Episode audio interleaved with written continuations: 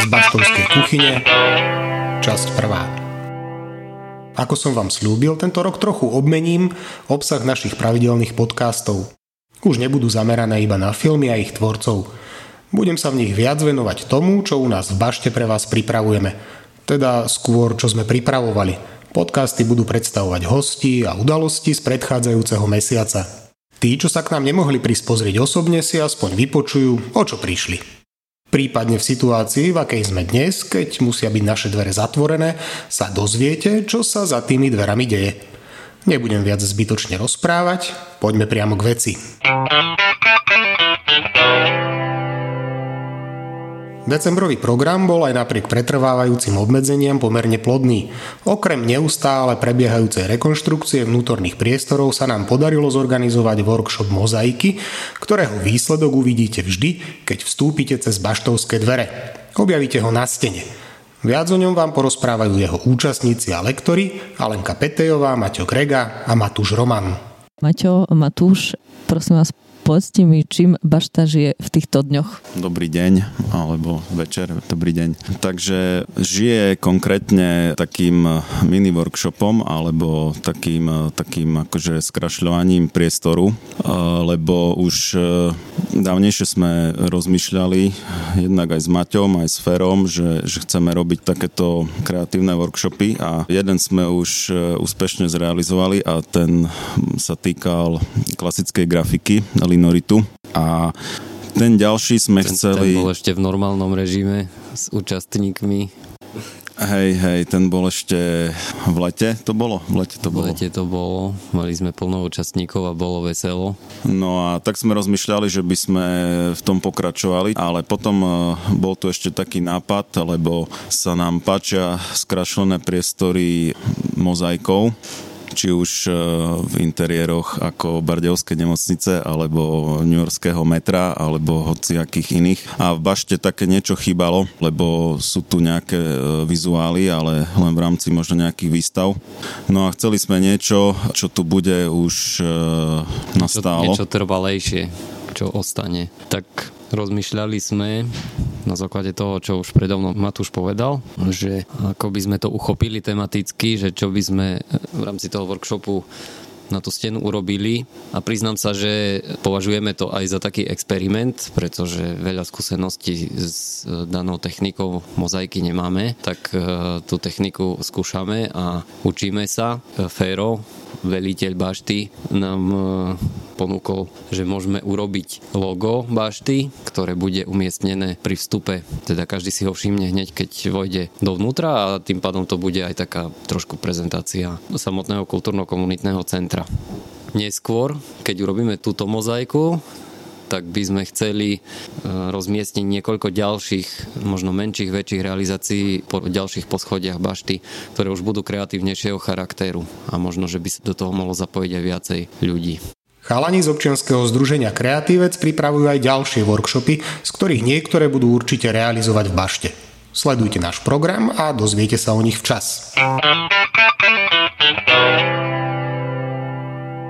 Ani počas dní zatvorených dverí nezabúdame na našich najmenších fanúšikov. Poslednú adventnú nedeľu si všetky deti mohli na našej facebookovej stránke pozrieť divadielko. Na predstavenie Zuna k nám zavítalo divadlo Continuo až spoza našich západných hraníc, konkrétne z Malovíc. Viac o divadelnej hre vám prezradí v rozhovore naša Veronika a Natália Vaňová, autorka hry. A mám pri sebe práve Natáliu, ktorá je o, herečkou v tomto divadle a takisto si o, vytvorila scenár a aj režírovala toto predstavenie. O, no, Natália je Slovenka a o, toto predstavenie väčšinou hrávate. Hráme to väčšinou v českom jazyku, pretože keď to takto vynimočne, teraz sme to hrali vlastne druhýkrát po slovensky, prvýkrát sme to hrali na Myčinskom Pitore, to bola vtedy premiéra a teda sa nám to občas akože ešte stále takto ako zlieva, takže sa ospravedlňujeme, že je, je, je možné, že tam sú akože občas nejaké čechizmy, ale ono vlastne tie jazyky sú tak strašne blízko, že keď to človek hrá vlastne dva roky, tak iba, iba, v, Čech, iba, iba, iba v českom jazyku, tak potom vlastne sa zrazu akože pristaví pri tom, že poplá. Podľa mňa to bolo veľmi milé a si myslím, že aj tak všetci rozumieme po česky, teda Ja som vlastne zistila, že ako slovenské deti oveľa viac rozumejú akože češtine, než, než tej slovenčine, že vlastne práve preto sme to, my to vlastne akože v Čechách nemôžeme hrať slovenský, lebo by no, tomu české deti nerozumeli. No. Takže uh, dúfam deti, že ste rozumeli, aj keď tam občas bolo nejaké slovíčko, ktoré nebolo úplne uh, slovenské. Môžeme stať uh, základný uh, slovník, že žižali. Áno, vlastne žižali, ale žižali ako umyselne nemeníme, pretože ako keby žižali sa pre nás ako postava, že im vlastne tak a tak hovoríme, ale žížali si v podstate dažďovky. Ale ako keby v tej slovenskej verzii, keby sme stále vlastne rojali dažďovka, dažďovka, tak ako nám to vlastne nešlo úplne akože k tomu, ako sme mm. na to zvyknutí. Takže v našej rozprávke sú vlastne žížali na miesto dažďovky. Ale je, je to krásny zvuk, žížali. Žížali? Žížali? E, ale, no tak, to nie je sranda. Takto, takto ten lístoček nikdy nenájdeme. Oh.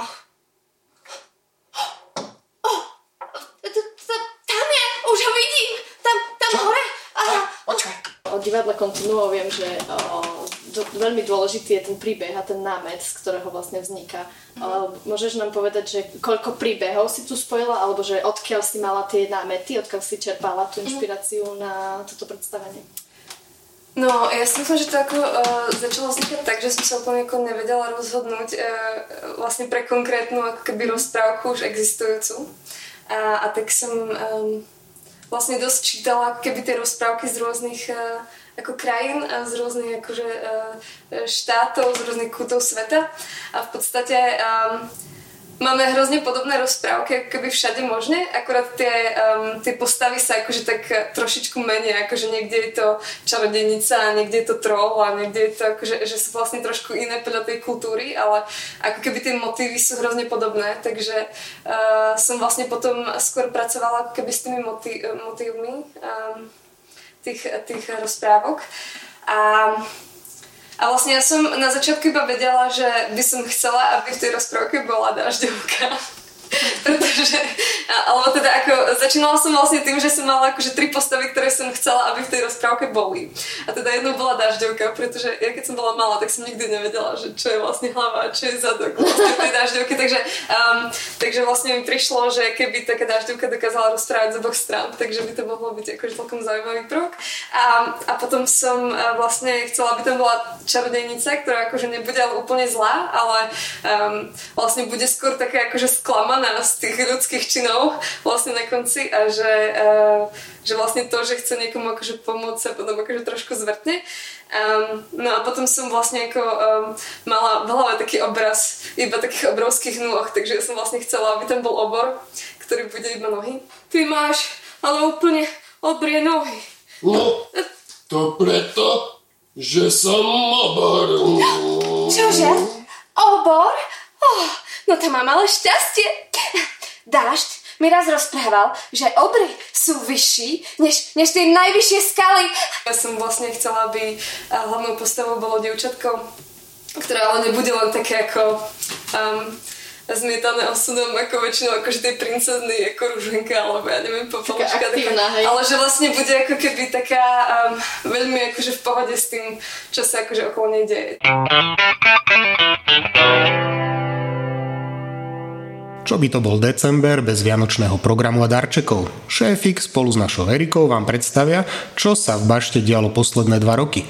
Iste si po jej otvorení všimnete zmeny, ktorými za ten čas interiér prešiel. Tak pred zhruba rokom, niečo viac ako rokom, sme sa zapojili do norského projektu v spolupráci s nadáciou Ecopolis. Bola to taká pre nás nová výzva, lebo väčšinou sme boli financovaní z malých grantov a teraz sme sa rozhodli ísť do niečoho väčšieho. Aj preto, že bašta potrebovala sa posúvať, čo sa týka rekonštrukcií. A tento projekt bol zameraný čiže hlavne na tie rekonštrukcie, potom na naše interné vzdelávanie, čo sa nám celkom darilo, aj keď nás zasiahla pandémia.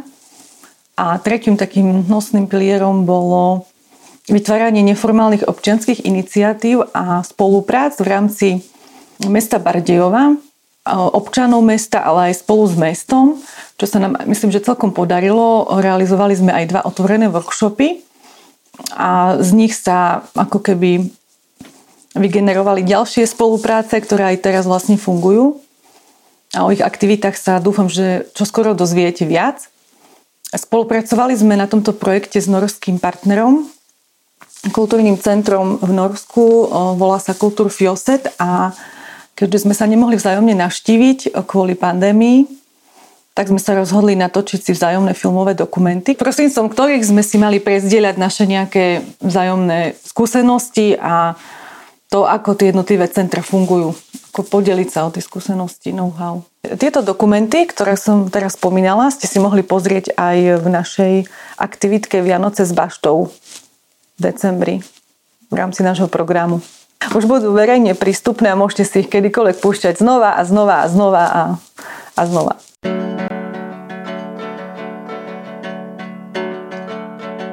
Toto je hrubá bašta v centre mesta Bardejov, ktorá má päť podlaží a postavili ju naši pra, pra, pra, pra, pra, pradedovia v pätnástom storočí.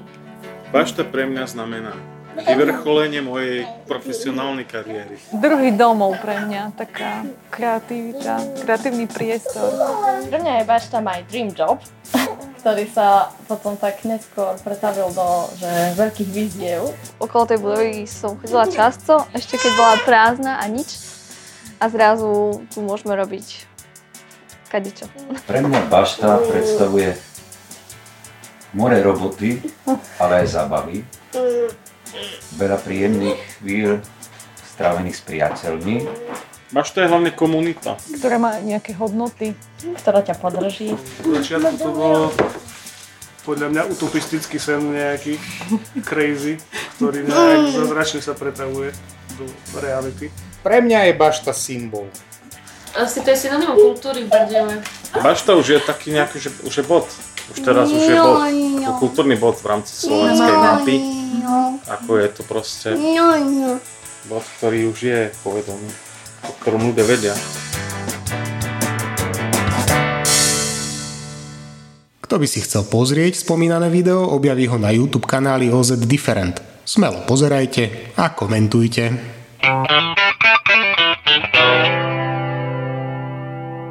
Šéfik sa nielen počas decembra zamýšľa nad životom a budúcnosťou bardejovskej kultúry. Spoločne s Michalom Sabolom, Milanom Lackom a Martinom Chomom sa porozprávali o tom, ako, kam a prečo sa uberá kultúra v Bardejove. Nemusíme sa celý čas baviť o covide, aj keď je to téma asi, že každodenná naša, alebo čo. Uh, podľa mňa je super, že, že v Bardejove je také spektrum aj organizácií, aj, aj vlastne zúšiek, aj, aj vlastne akože nejakých organizácií, ktoré sa zameriavajú aj na iné celové skupiny. Ale chcem sa vás opýtať, že čo vám možno v tej našej kultúre bardejovskej podľa vás, čo, čo, čo je najviac chýba? Alebo že, že kde, kde možno máme nejaké medzery, čo by sme mohli, ktoré by sme sa mohli venovať? Všeobecne, hej, že čo sa týka bardejovských kultúry a, a nejaké, ne, nejaké proste veci prospešných pre, pre ľudí, ktorí tu žijú v tejto oblasti. Keď sa môžem ja vyjadriť, tak si myslím, že sme to veľmi dobre naštartovali všetci, lebo aspoň ja mám taký z toho dobrý pocit, že aj, aj tie sociálne siete, aj marketing, že, že to funguje, aj táto doba nám to potvrdila, lebo fakt tie čísla sú skvelé, si myslím, že u každého z nás. A je, to, je, to, je ťažké povedať, čo by bolo lepšie zlepšiť. Každopádne určite ten marketing a keď sme sa bavili aj s týmto, s Milanom Lackom, že či, či plagáty, či proste nejaké, nejaké billboardy a tak ďalej, hej, len dôležité je možno aj, že spraviť nejaký, spraviť, robiť nejaké plagáty, možno aj celoročné, alebo nejaké všeobecné, kde proste sa tá kultúra v Bardejove robí. Ale každopádne k tomu treba nejakú tú skupinu ľudí, nejaký ten, nejakú tú komunitu, ktorá sa bude stretávať a, a, a tvoriť to, hej, že, že, že, že všetko je o ľuďoch. Každopádne, ak, ak chceme zlepšiť situáciu možno v bardejovskej kultúre, tak uh, treba sa stretávať uh, v čo najväčšom kolektíve ľudí, ktorí proste sa zameriavajú na určité uh, žánre kultúry a takýmto spôsobom možno možno budovať a možno nejako systematicky nastaviť ten program aj tak, aby, aby sa možno tie podujatia neprekrývali, aby, aby ľudia, ktorí chcú navštevovať kultúru v meste, aby, aby v tom mali jasno, že čo, kde, kedy, ako a prečo. Že systematicky nejako nastaviť ten program tak, aby, aby to bolo prospešné pre všetky druhy umenia keď môžem, súhlasím s Marekom, je to o tom, že by sme jeden o druhom vedeli, vedeli o tej svojej štruktúre, tak jak to povedal. A ja som napríklad celkom otvorený, keď za mnou prídu a iné menšinové také skupiny, chcú zorganizovať niečo v Bardejove. Celkom dobre nám vychádzala spolupráca, židovské piesne sme robili v Bužni. Na budúci rok plánujem taký mini romský festival a tak, takéto akože menšinové vystúpenia, že by aj tí, ktorí sa cítia, že nemajú to v meste a prídu za mnou, že urobme dačo, ja hovorím, že nie je problém, ako ja viem to dať do rozpočtu a keď nie, tak je tam aj stále nejaká tá rezerva, že sa dá niečo urobiť. Ale tak, jak Marek hovoril, že by jeden o druhom sme vedeli, že kto čo robí, aby ten, to spektrum toho, čo robíme, bolo jednak aj pestré a jednak, aby sme vedeli my prezentovať vás a vy nás, hej, naopak.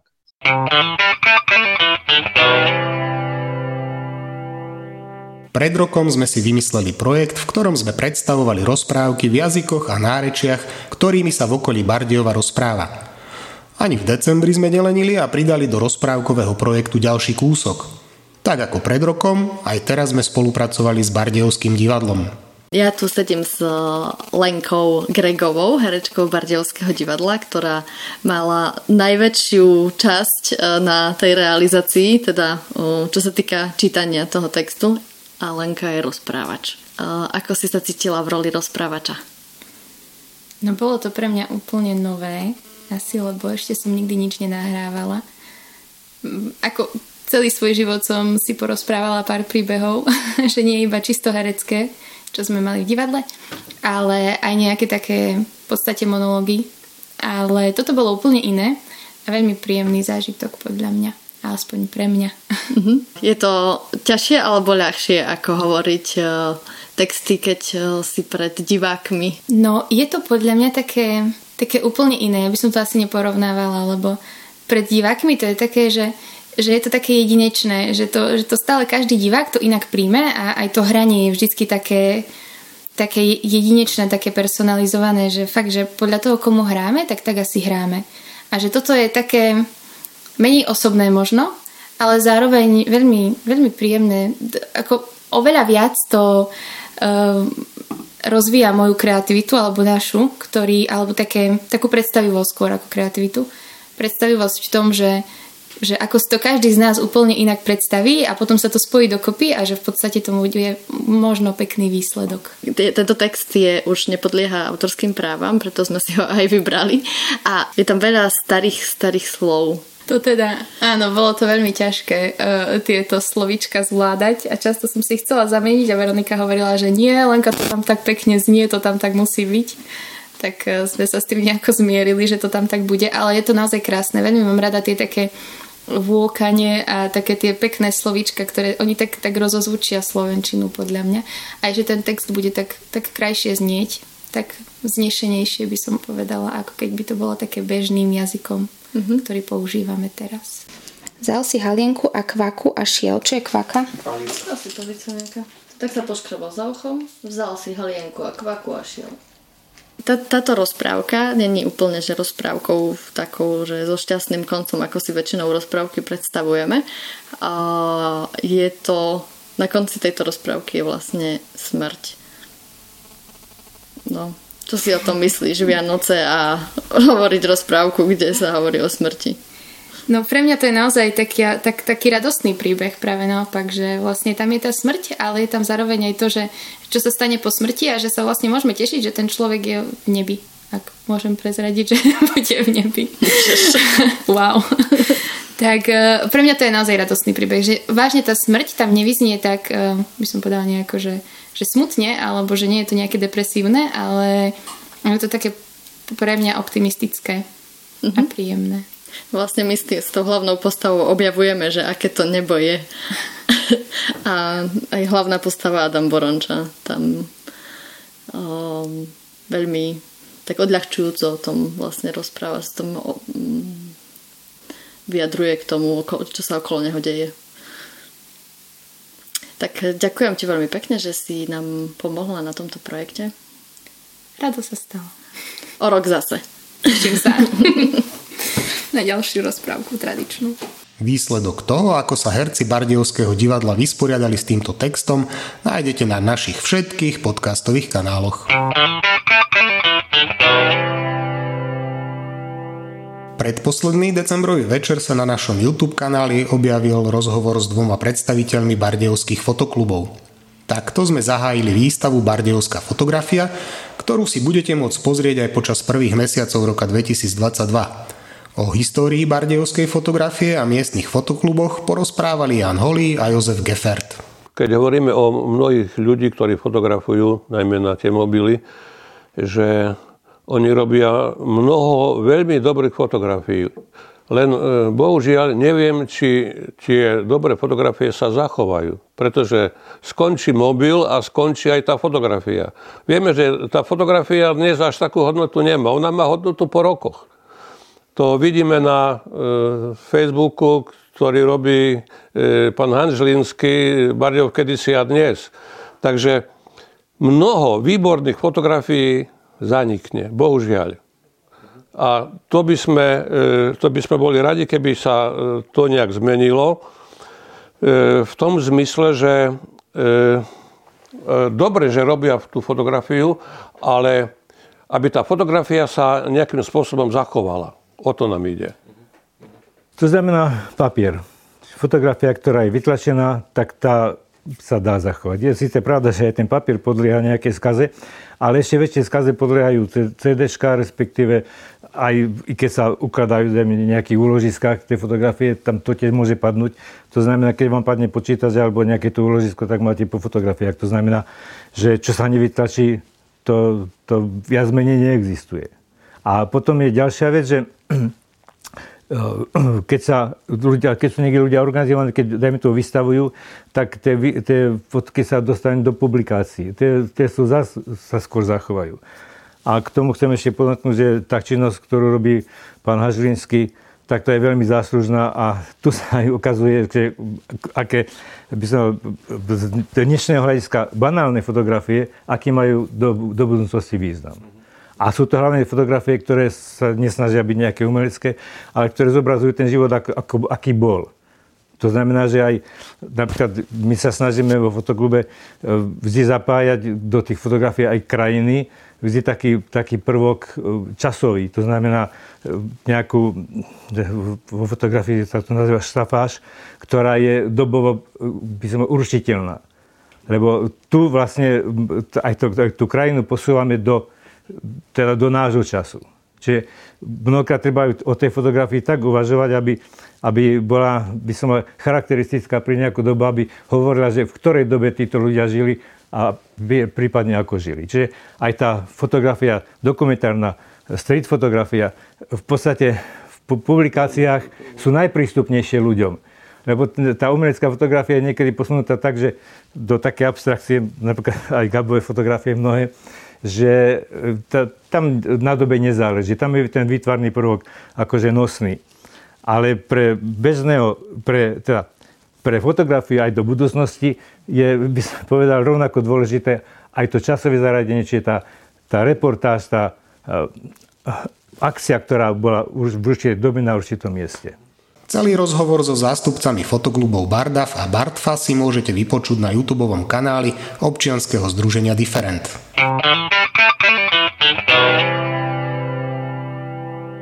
Nuž a posledný deň roka dvetisícdvadsaťjeden ste si na našom facebookovom profile mohli vypočuť livestream koncertu Miša Smetanku pod názvom Balady z Lady.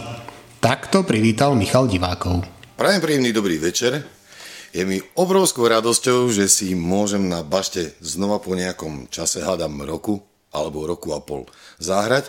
Znova za takých zvláštnych okolností je to v podstate môj druhý online koncert a druhý na bašte, aj myslím druhý vôbec, pretože onlineové koncerty som vždy odmietaval hrať, ale pre baštu jednoducho mám takú slabosť, že samozrejme pre nich v každom prípade. A dnes som si pre vás pripravil program, ktorý som nazval Balady z Lady.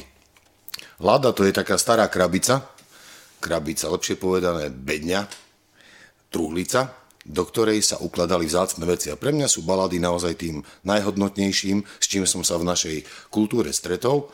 A práve za to s týmito baládami, s tými starými, s ktorými sa stretnem kdesi na, na spodku tej lady, tak sa ich snažím upravovať alebo robiť z nich niečo, aby to nebolo niečo špatné, škaredé, ale také, čo sa mi páči. Tak dúfam, že aj vám sa možno budú zdať nie špatné a škaredé, ale príjemné. Začnem úplne najstaršou baladou, aká je zachovaná na našom území dnešného Slovenska. Je to píseň o hrade Muránskem.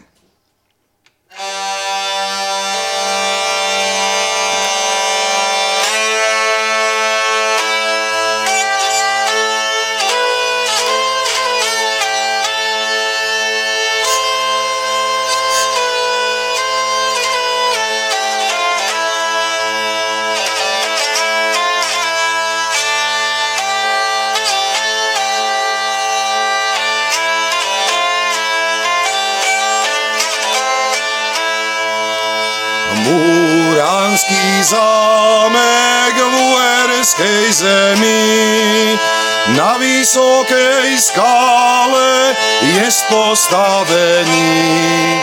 Bílý štíti se mezi horami, zgýbaš ty palácové pěkně spravění.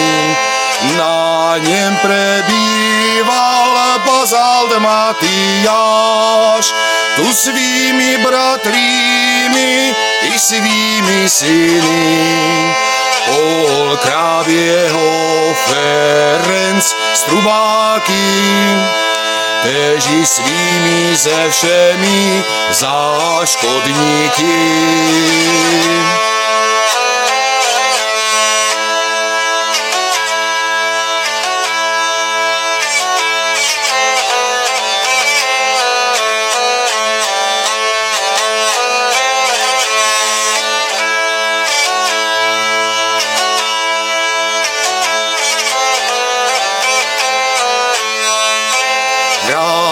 Svou tam jednání mívali a v horách mnohé lidi loupili, mordovali také, zabíjeli a na Muráň zajímané často vodili.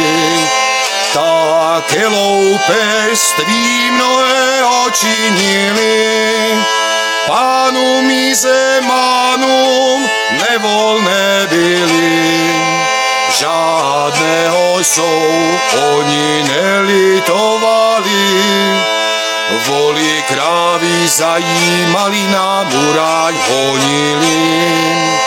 I stala se vám rychlá novina, poslal král Ferdinand svého hejtmana, grofa Mikuláše z města Salmán, aby on ho potrestal, nehodného syna.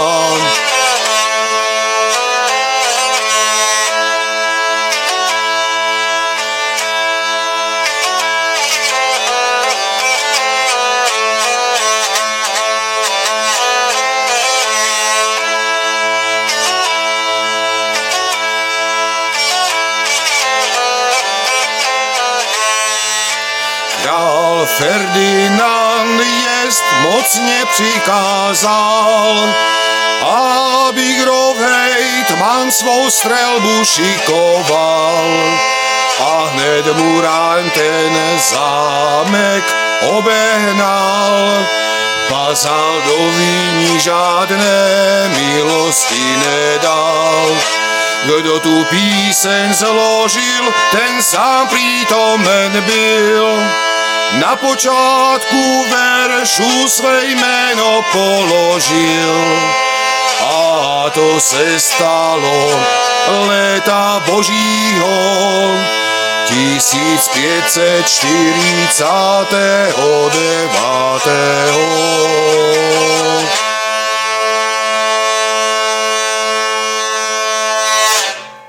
Ako ste počuli, pliaga menom COVID nás tento rok opustí. Veríme, že Michalova predpoveď sa naplní a vy si budete môcť vychutnať naše podujatia naživo.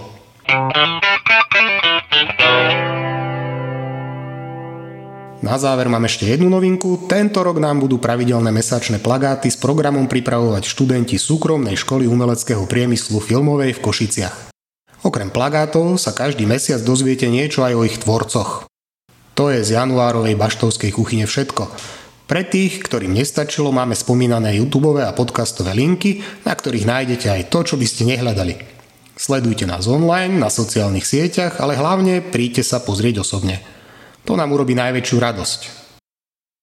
Aktivity Kultúrno-komunitného centra Bašta aj tento rok z verejných zdrojov podporil Fond na podporu umenia a za podporu ďakujeme aj nadácii Orange a aj programu Aktívna komunita z nadácie Orange. Do počutia o mesiac.